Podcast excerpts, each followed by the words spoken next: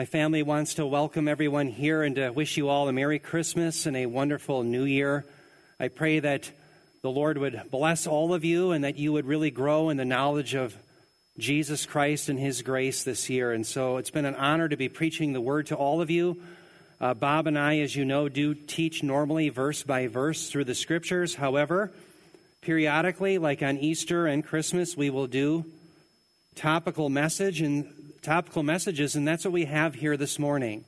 So today I want to tie our topical message into a theme that we've been looking into lately in our studies in Matthew, and that is the essential importance of the apostolic word. And so today, as we celebrate the birth of Jesus Christ, I want to remind you of something that's fairly obvious yet important, and that is none of us were actually there to see Jesus Christ born, or for that matter, none of us personally witnessed any of Christ's earthly miracles, and yet we believe. Now, we know his deeds and his miraculous works through the scriptures. And so today I want to focus on how pagan Gentile magi from Babylon came to know and to worship the Lord Jesus Christ from the written prophecies of the Old Testament. In fact, I've always been curious of a couple of questions regarding the Nativity that I wanted to answer for myself and for you, my lovely congregation. And so today we're going to be answering two questions. Number one, why did God supply angels and shepherds to sing of Christ's birth? Most modern scholars today that are good in the book of Luke really recognize that indeed the angels depicted in Luke 2 were supplied as an angelic choir by God. So we'll be looking at to the reason as to why he did so. Number two, we're going to be answering the question how did the Magi from the East know to come and worship Israel's Messiah? How could pagans from Mesopotamia know that the Messiah was born, let alone come and find him in order to worship him? And as we're going to find out, they did so through the Word of God. And so we're going to conclude today that the Word of God must be primary to each of us if we want to truly know the Lord Jesus Christ, who God is, and to have the forgiveness of sins. So let's begin. I want to start with our first nativity scene and turn your Bibles, if you will, to Luke chapter 2, verses 1 through 12. We already read some of this here today. Again, Luke chapter 2, verses 1 through 12. I'll be reading from the ESV version. Luke chapter 2, verses 1 through 12. Give you a moment to turn to it. Pull up my pointer in the meantime here. Notice the text says, In those days, a decree went out from Caesar Augustus that all the world should be registered. This was the first registration when Quirinius was governor of Syria, and all went to be registered, each to his own town. And Joseph also went up from Galilee, from the town of Nazareth to Judea, to the city of David, which is called Bethlehem, because he was of the house and lineage of David, to be registered with Mary, his betrothed, who was with child. And while they were there, the time came for her to give birth, and she gave birth to her firstborn son, and wrapped him in swaddling cloths, and laid him in a manger, because there was no place for them in the inn. And in the same region there were shepherds out in the field keeping watch over their flock by night. And an angel of the Lord appeared to them, and the glory of the Lord shone around them. And they were filled with great fear. And the angel said to them, Fear not, for behold, I bring you good news of great joy that will be for all the people. For unto you is born this day in the city of David a Savior who is Christ the Lord. And this will be a sign for you. You will find a baby wrapped in swaddling cloths and lying in a manger. Now, dear ones, first thing I want to point out in this text is notice in verse 10 that the angels mention to these shepherds that indeed they were going to give good news. Now, the term good news there for them to bring good news is literally the, the Greek verb euangelizomai, and you can hear the root there for euangelion, which is our term evangelical. An evangelical is a gospeler. It's a good newser. That's who we are. We're to be about the good news. But I want you to realize that at that first Christmas, in the Roman dominated world, the good news that the pagans celebrated was not about the birth of Jesus, it was about the birth of the emperor. At the time, Caesar Augustus was then the emperor over the Roman world, and he was therefore known as the Lord of the world who brought the people their peace. And they would sing him praises and they would honor him as the one who brought peace to the world. Now, many of you have heard, of course, of the Pax Romana. That means the peace of Rome. And so I think there's a, bitter irony in that here you have the Lord of glory, the Lord of peace who was born, and yet the vast majority of the world are singing praises at that time not to the Lord Jesus Christ, the true Lord of peace, but to the Roman emperor.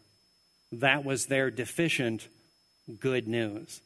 Sounds somewhat like what we are going through in our day and age. How many today are really worshiping the Lord Jesus Christ? So many worship something else, something in the creation rather than the creator. Now the story continues in Luke 2:13 through 14. Notice it says, "And suddenly there was with the angel a multitude of the heavenly host praising God and saying, Glory to God in the highest, and on earth peace among those with whom he is pleased. Dear ones, notice here in blue, you have a multitude of other angels joining this one. They are singing praises to God for him sending forth the Son. And so we can conclude from this that yes, the sending forth of the Son is something that brings great honor and glory to God. In fact, notice in verse 14, we see what they are crying out. Notice they say, Glory to God in the highest. Does everyone see that? Now, what does the term glory mean? Well, there's two ways that glory is used in the Bible. Sometimes glory refers to the visible splendor that's associated with God at his theophanies. When he shows himself, and even just the smidgen of who he shows himself to be in his theophanies. He never shows us the totality of who he is. There is splendor or glory associated with that. But the second way that glory is used is how it's being used here, is where beings within his creation ascribe great value and honor to God. In fact, if I were to describe what it means to give God glory, it means to give him the weightiness that is due him. All of you know that if a bunch of soldiers are together in their barracks and the commanding officer comes in, they snap to attention.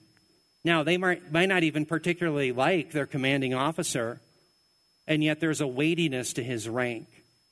Well, there's no one that outranks the Holy One of Israel, the creator of all things. And so he deserves all weightiness, all honor, all respect. And that's exactly what the angelic host is giving to God for the sending forth of the Son.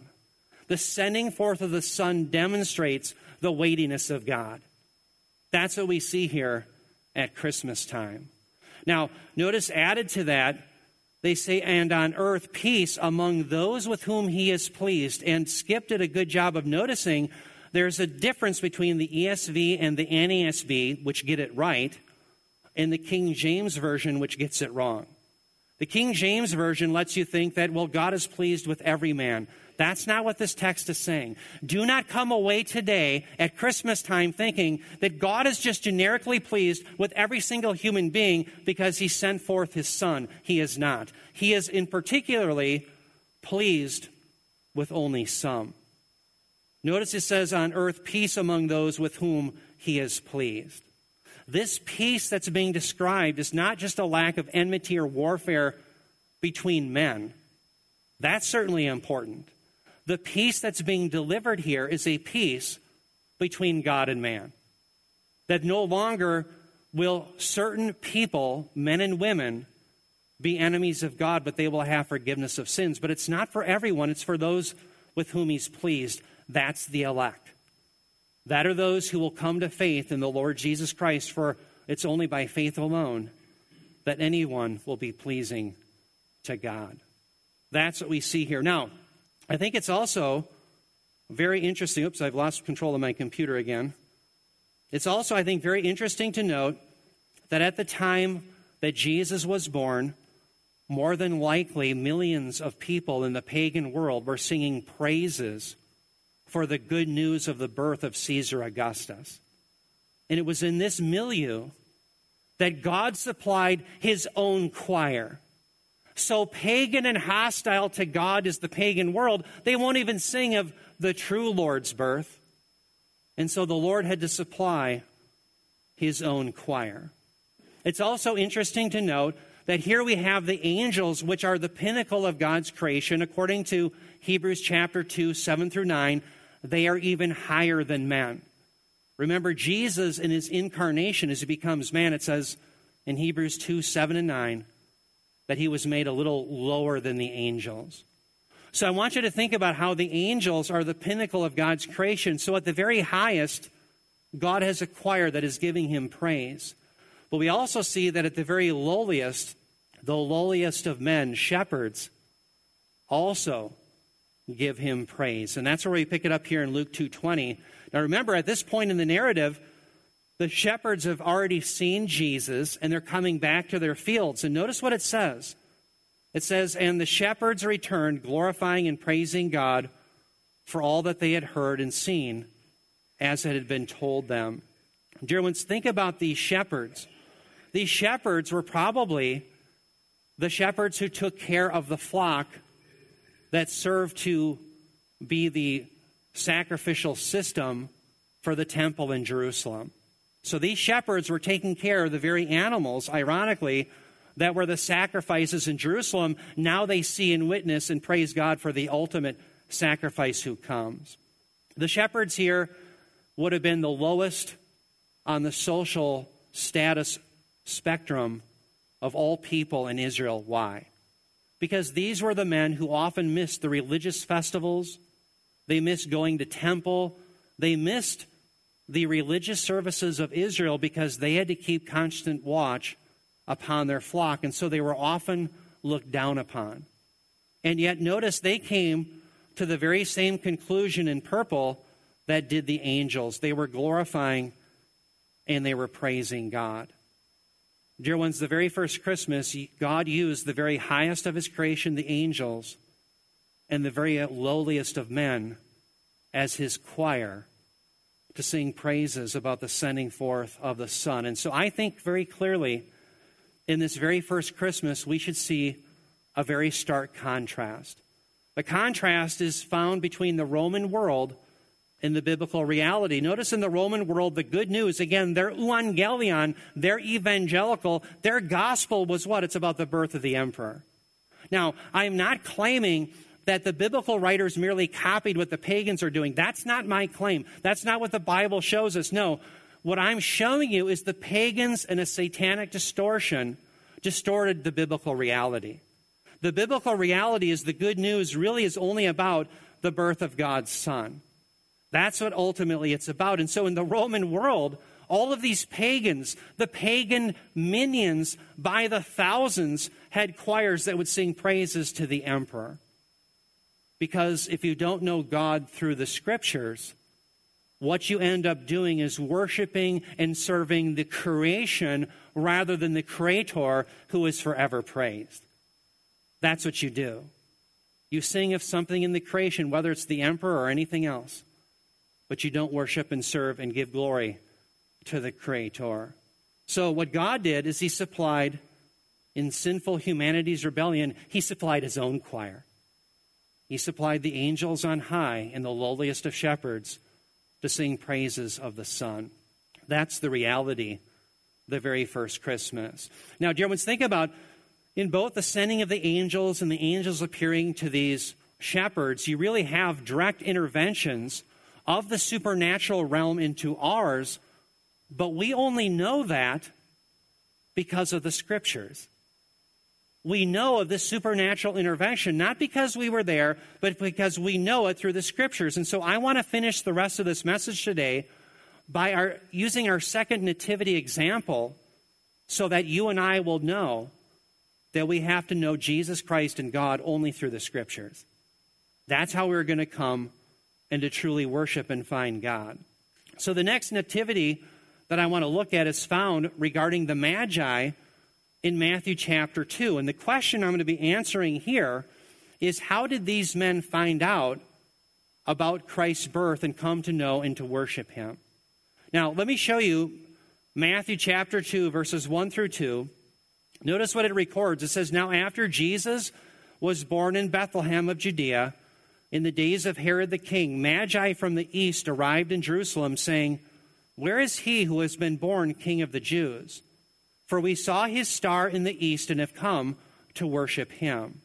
Now, dear ones, I want you to notice here, first of all, oops, I got to pull up my pointer.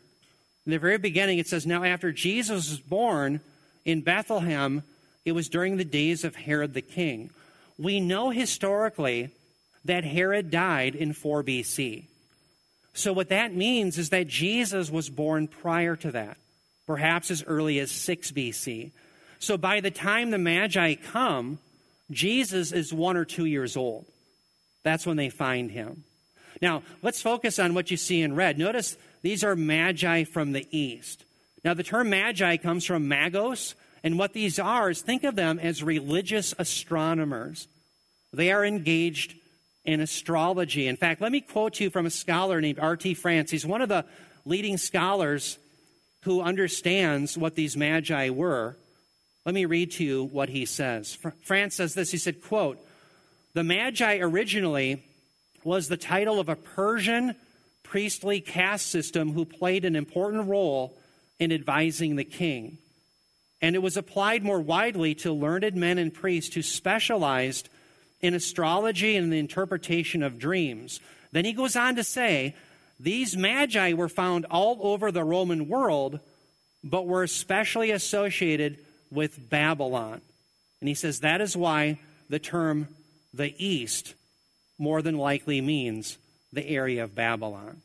So, dear ones, what you had was a bunch of astrologers who knew these religious texts of the world. They were like religious astronomers. And where were they from? Well, they were from Babylon. Now, what's so shocking is they arrive in Jerusalem. Why did these men arrive in Jerusalem? Well, they assume that if there's going to be a king born to the Jews, where does royalty show up? In Jerusalem. In fact, I would think that they're thinking that the son is going to be born in the household of Herod. That's why they go there first. Now, notice their question who are they looking for? They ask the question in verse 2 Where is he who has been born king of the Jews? They're looking for the king of the Jews. Why weren't the religious leaders of Israel looking for the king of the Jews? Why did these pagan magi from Babylon have a leg up on them? Now, notice here, we find out in blue an explanatory phrase. Anytime you see a for, ask, what's it there for? It tells you. This is how they knew to look for the king of the Jews. It says, For we saw his star in the east and have come to worship him. Now, very important interpretive point. When we see the phrase in the east, realize that that modifies this entire clause, we saw his star. In other words, it's not that they saw the star in the east, it's that they were in the east when they saw the star. They were in Babylon. And where did the star come? It came from the west. So the idea is that they saw the star while they were in the east. Why? Because that's where they came from. And notice what did it lead them to do? They came to worship him. Brothers and sisters, here we have pagan, Gentile Babylonian astrologers who are putting the religious leaders of Israel to shame. They're looking for Messiah, and the religious leaders of Israel, they weren't. And the question is, why? It all begs the question how could pagan magi from thousands of miles away in Babylon know about the birth of Israel's Messiah? Here's my theory. Let me lay out my theory too. I won't hold you in suspense any longer. What I believe is going on is that these magi, these religious astrologers from Babylon, knew the Old Testament prophecies because the Old Testament scriptures had been deposited in Babylon in the 6th century BC when Judah was deported during the Babylonian captivity. That's how they came into contact with the words of the living God.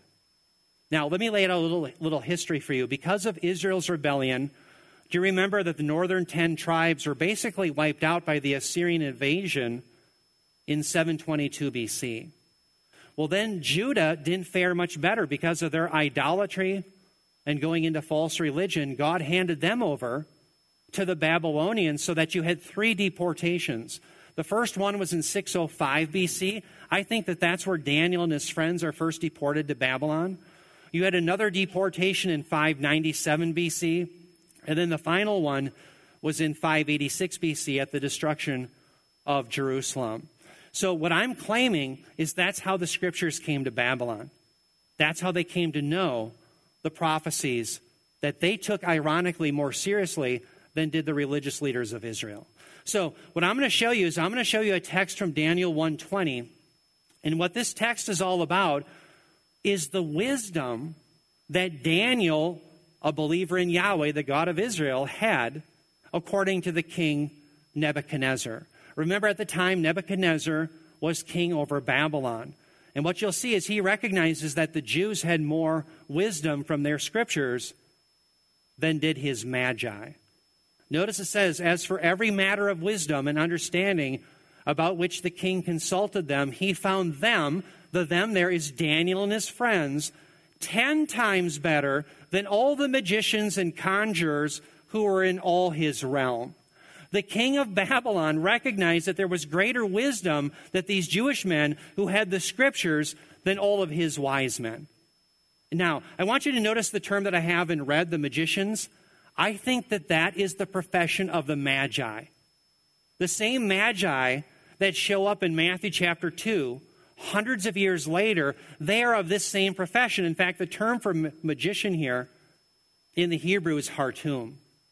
In the Hartum, if you do any research in a Hebrew lexicon, it'll show you that it was those who practiced astrology and interpreted omens and dreams. Well, what is that? That's the Magi.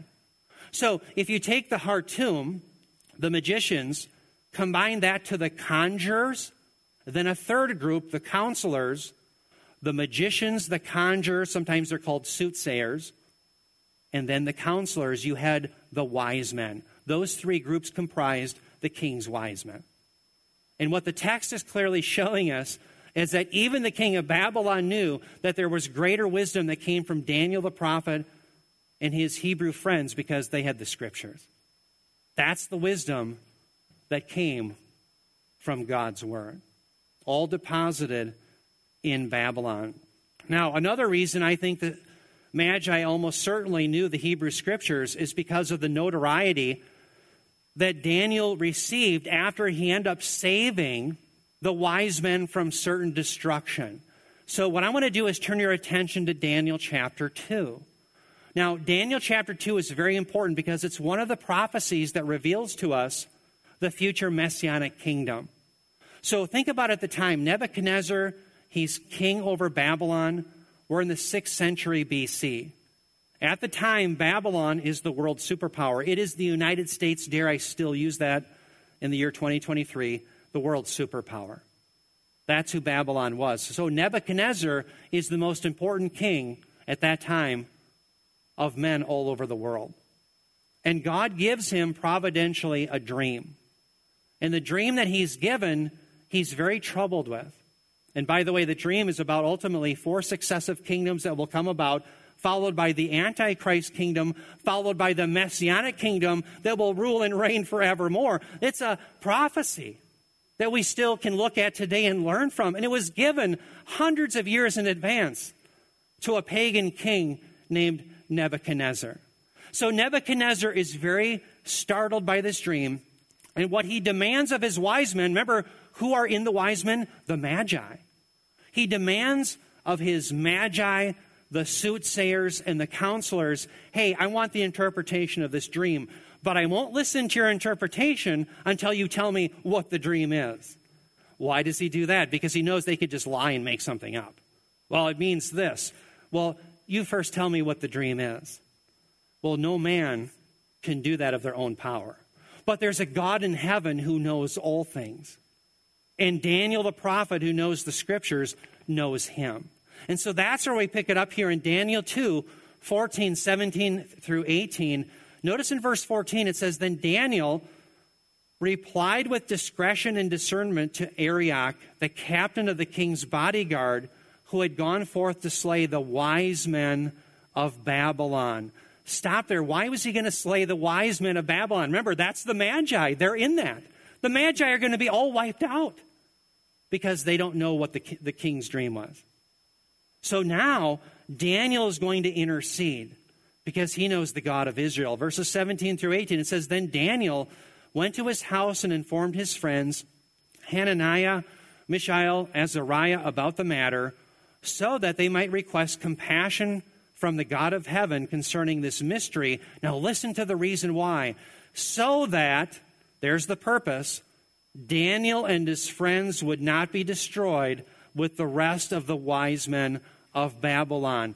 God, the God of Israel, the only true God, creator of all things, the one who gives us the scriptures, he gives Daniel what the dream is and its interpretation. And everyone in Babylon is blown away. And what's more, not only is Daniel and his companions saved, but all of the wise men.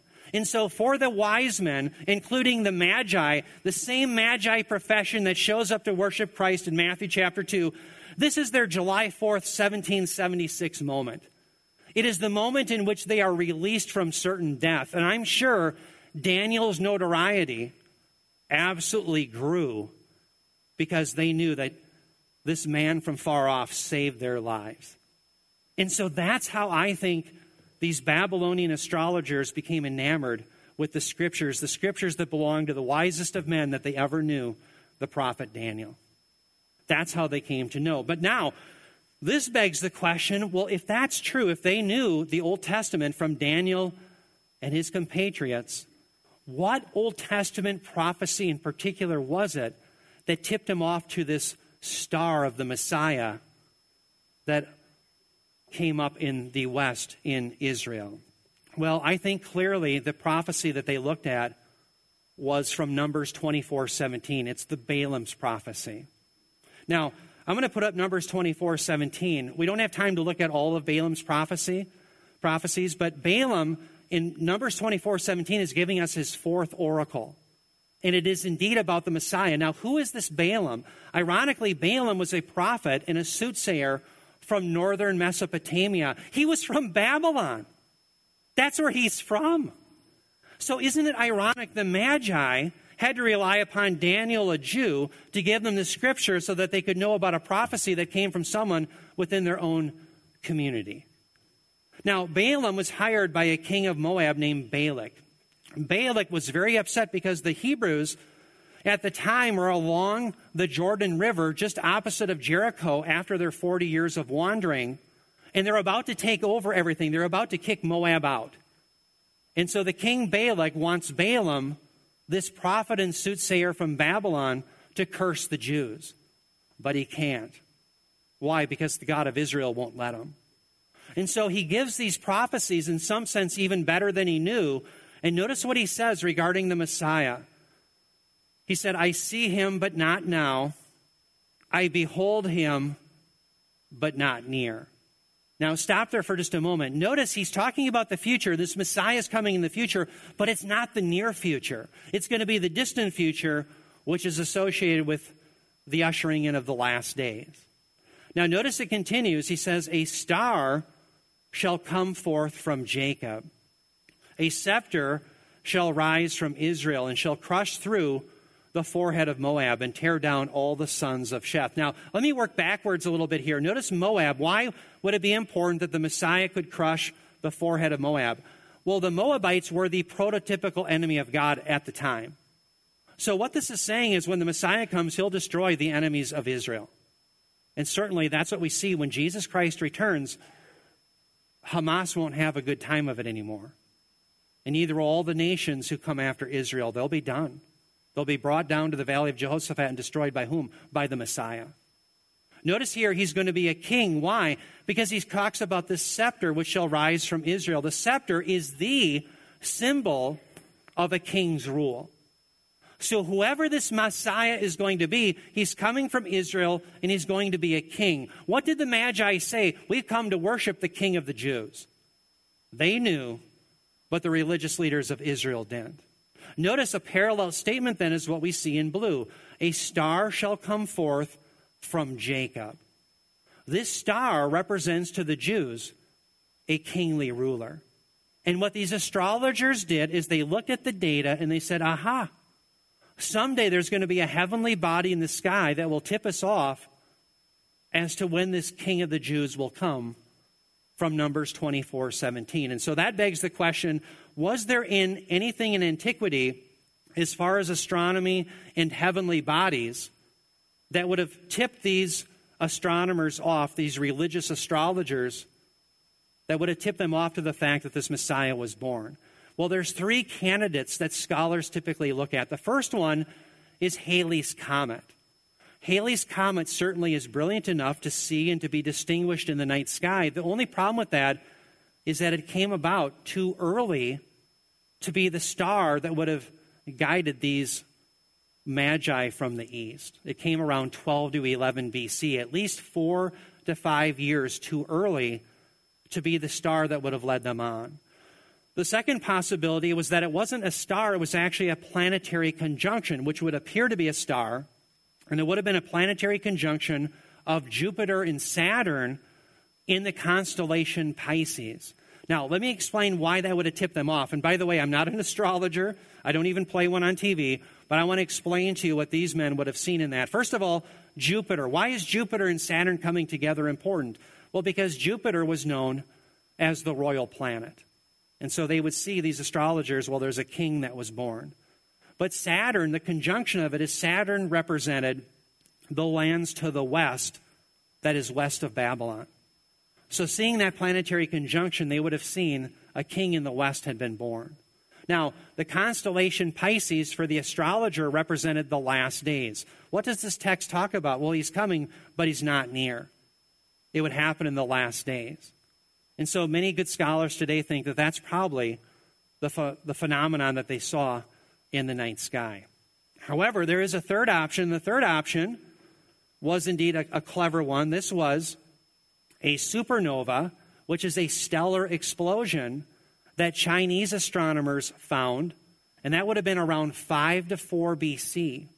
So it would have been very bright, and these Chinese astronomers who found it said that it was bright in the night sky for over 70 days. In fact, this was the favorite view of that famous astronomer Johannes Kepler.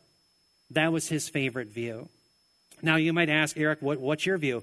Well, to be honest with you, I'm not sure. But I'll tell you a problem with all of these views. All of these views has, I, I think, have a problem in that they don't accurately describe what these magi saw. You see, what the Magi are describing is not any ordinary comet, planetary conjunction, or stellar explosion of a supernova. What they are witnessing is some heavenly body that first came up in the east, and I should say came up in the west. It was from the east that they saw it. It led them on, and then most importantly, it stalled over the very place that Christ was born. But what we can be confident of, even if we don't know exactly what they saw, it may have been provided supernaturally by God. These men knew the night sky, but more importantly, they knew the scriptures. That's what they were looking to. There's a lot of men who knew the night sky and they never found the Messiah. But not many men knew Numbers 24 17, Balaam's prophecy, a prophecy given by a man who came from their very area, a man who ended up being recorded in the scriptures of Daniel and his men. That's what I think really tipped them off. Now, what I want to show you here is I want to show you some evidence from the intertestamental period. Now, remember, the intertestamental period is that period of time between the Old Testament and the New, the 400 year window where even Josephus said that there was no prophet in Israel. So we're talking from the time, think about the time of Malachi to the time of John the Baptist. That 400 year window, we have some intertestamental writings that show us that the Jews indeed were looking for the Messiah to be a son of David who was a star, just as the Numbers 24 17 prophecy said that he would be a star from Balaam's prophecy. So I'm going to show you a first writing. This comes from the testament of the 12 patriarchs. Now, again, this is not scripture. I'm not showing it to you because I think it's inspired by God. It's not. But I'm showing it to you because this shows us a little snapshot of what the Jews were thinking in that intertestamental period. Notice again, this is from someone, again, it's a pseudepigraphical meaning someone much later wrote the name down. This is a person claiming to speak for Levi, one of the 12 patriarchs. Notice it says, Then will the Lord raise up to the priesthood a new priest. Stop there. Even the Jews during the intertestamental period recognized that the Messiah was going to be a new priest, a priest who would give us atonement once and for all. Notice it says, To whom all the words of the Lord shall be revealed and he shall execute a judgment of truth upon the earth in the fullness of days. And his star shall arise in heaven as a king shedding forth the light of knowledge in the sunshine of day. Does everyone see that reference to the sunshine of day? What they believed is that when the Messiah would come on the scene of history, you would have a new day dawning. The old age, characterized by sin, death, and darkness, would be expelled for the messianic age characterized by light, salvation, and glory. That's what they saw. And so you'll see this reference to sunshine, and also they depict him as what? A star arising in heaven. What's that from? It's from Balaam's prophecy of Numbers 24 17. Now, I've got another quote for you. I couldn't fit it all on the screen, and I didn't want to give us such a huge PowerPoint that you couldn't fit it all in your Bible. And so I'm going to read to you another one. Remember, when we go to heaven, all pastor's material will fit on the slide. That's one of the promises. I've seen it somewhere. So let me read to you. This is again from the same writings during the intertestamental period called the Testament of the Twelve Patriarchs. This is someone who's claiming to be of Judah.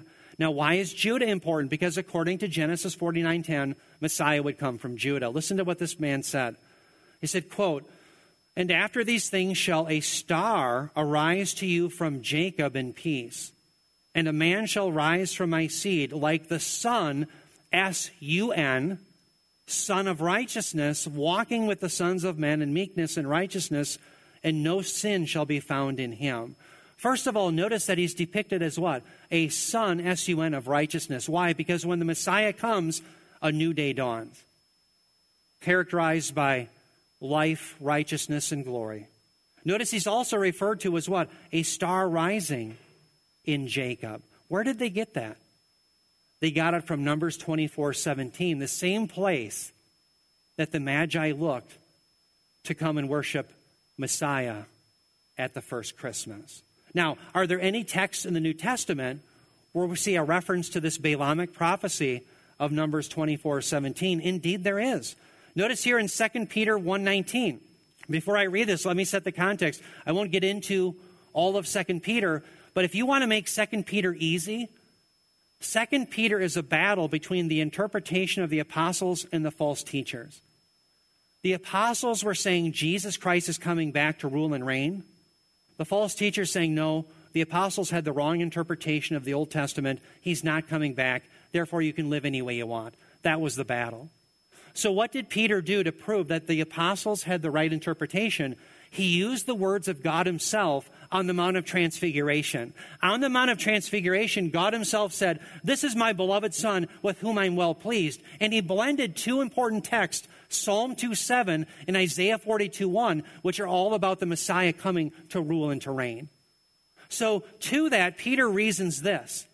He says, So we have the prophetic word made more sure. Stop there. Does that mean that we need some existential experience in order to say, yes, our, our Bibles are more sure? No, that's not Peter's point. Peter's point is they had their interpretation of the scriptures authenticated by God who spoke, This is my beloved Son, with whom I'm well pleased. Therefore, they said, Yeah, we have the prophetic word's interpretation made sure. That's the point. So, notice regarding the prophetic word, he says to that, to which you do well to pay attention as to a lamp shining in a dark place. Stop there. You and I are living in a dark age, surrounded by sin and death, rebellion against God. But notice the prophetic word is like what? It's like a lamp shining. So, how are we to live? By the scriptures. He says, You do well to make sure that you pay attention to this lamp shining in a dark place until when? Until the day dawns. Stop there. The Messiah is depicted as the Son, S U N, of righteousness, that comes with healing in his wings in Malachi 4.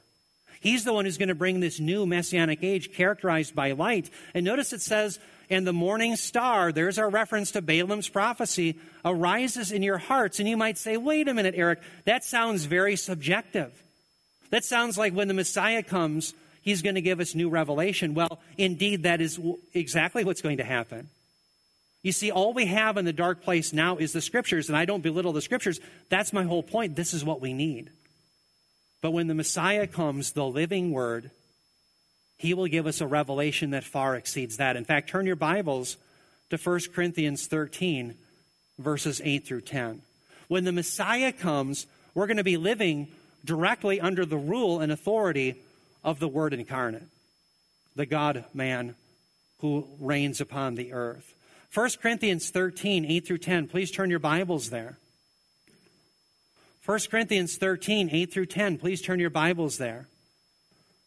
Notice what the Apostle Paul says here. He says, But where there are prophecies, they will cease. Where there are tongues, they will be stilled. Where there is knowledge, it will pass away.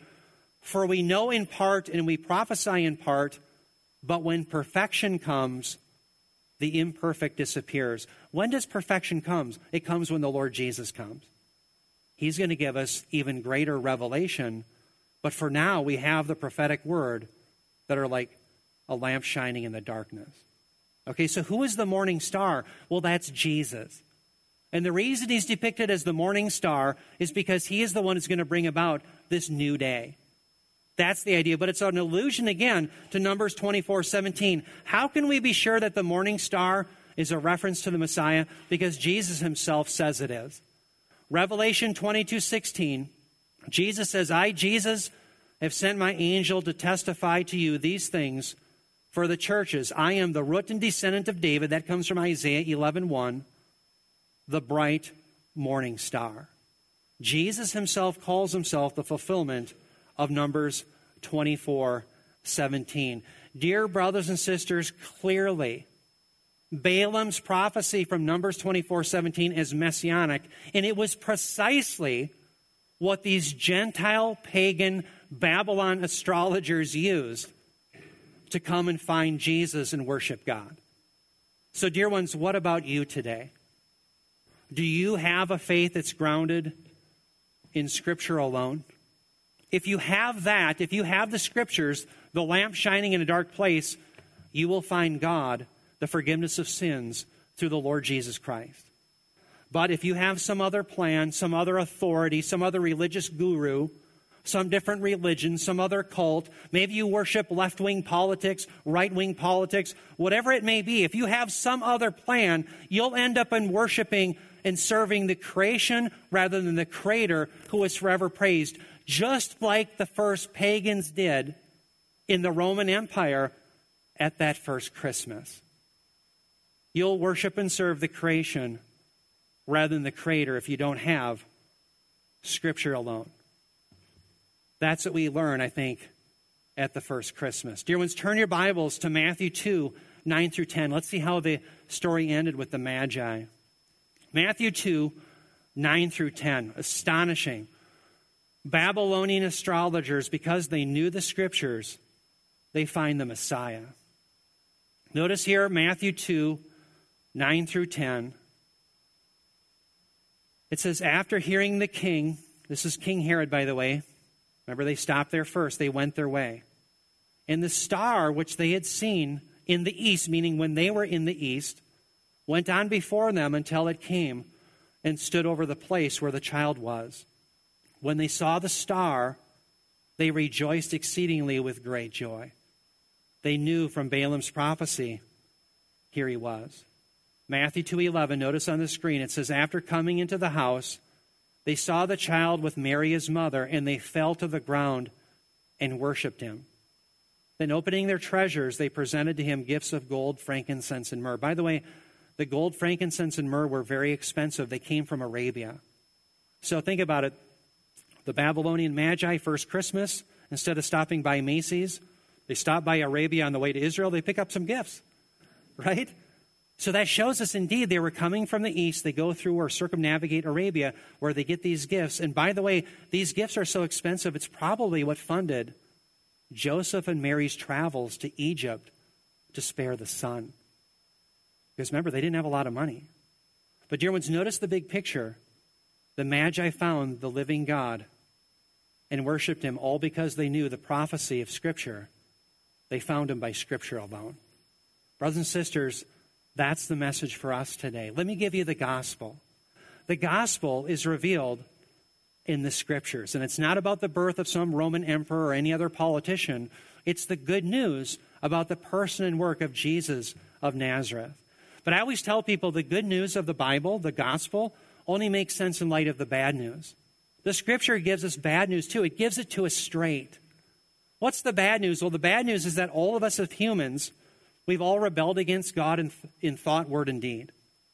We're all sinners, as it says in Romans 3.23, that all have sinned and fall short of the glory of God.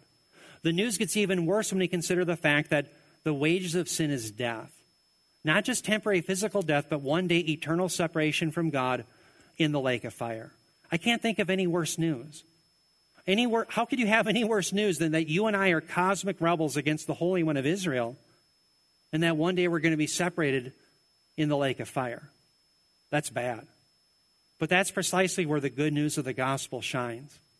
The good news that's revealed in the scriptures is that God sent forth the Son. The Son who existed as God and with God from all eternity. At a point in time in history, through the virgin birth, he became a man. So that he was truly God and truly man in one person. So that he could live the perfect life that none of us could so that by faith in him, his righteousness could be credited to our account. But this Jesus didn't simply live the perfect life, he also died a substitutionary death. Jesus the just on behalf of us the unjust in order that we might be brought to God. The idea is that Jesus, when he died, he took upon himself the full measure of God's wrath that we deserve to be punished with, and he paid it off. That is for those who believe only for those who believe, so that you and I could have forgiveness of sins. So that's why Paul the apostle said in 2 Corinthians 5:21 that God the Father made Jesus who knew no sin to become sin on our behalf so that we might become the righteousness of God in him. The proof that Jesus accomplished these things was proven by the fact that on the third day after his death, he was bodily raised from the dead. That resurrection proves all of Jesus' claims. When Jesus says in John 14, 6 that he is the way, the truth, and the life, that no one comes to the Father but by him, we can believe it. Why? He was raised from the dead. This Jesus ascended into the heavens. He's seated at the right hand of God from where he's coming again to bring wrath and judgment upon his enemies, but a glorious resurrection and a kingdom for his people. What must we do to be right with God? Well, Jesus gives us not a, a simple suggestion or a hint, but he gives us a command. The command in Mark 1:15 is to repent and to believe the gospel. Repentance has to do with the changing of our mind and a changing of direction of our whole life, where we turn from serving sin, self in the world and any idolatry that we are in, and we turn from that and we turn to God on His terms, which is faith alone in Jesus Christ alone. Today, if you will trust upon the Lord Jesus Christ, you have the forgiveness of sins and the absolute assurance of everlasting life. And you know this not because you saw some angel or you tracked some star, but you know it the same way that these magi did through the majesty of the scriptures. That's how you know. Let's pray.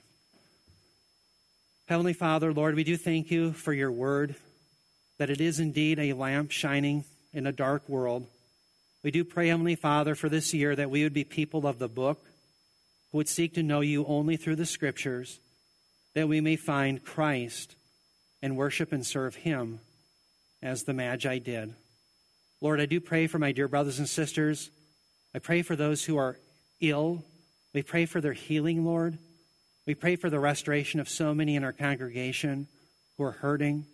We lift them up to you, Lord, and we pray for them. We ask that you restore them to us. We also pray for this new year. We pray, Lord, we'd be those who live not as just mere hearers of the word, but doers. as we seek to live lives that are pleasing to you. I pray for perseverance in this difficult world, that we'd be those who live by Scripture alone, that we would live by faith alone in Christ alone, all to the glory of God alone, and again revealed in the Scriptures alone. We pray that you do that for us. In Jesus' name we pray. Amen.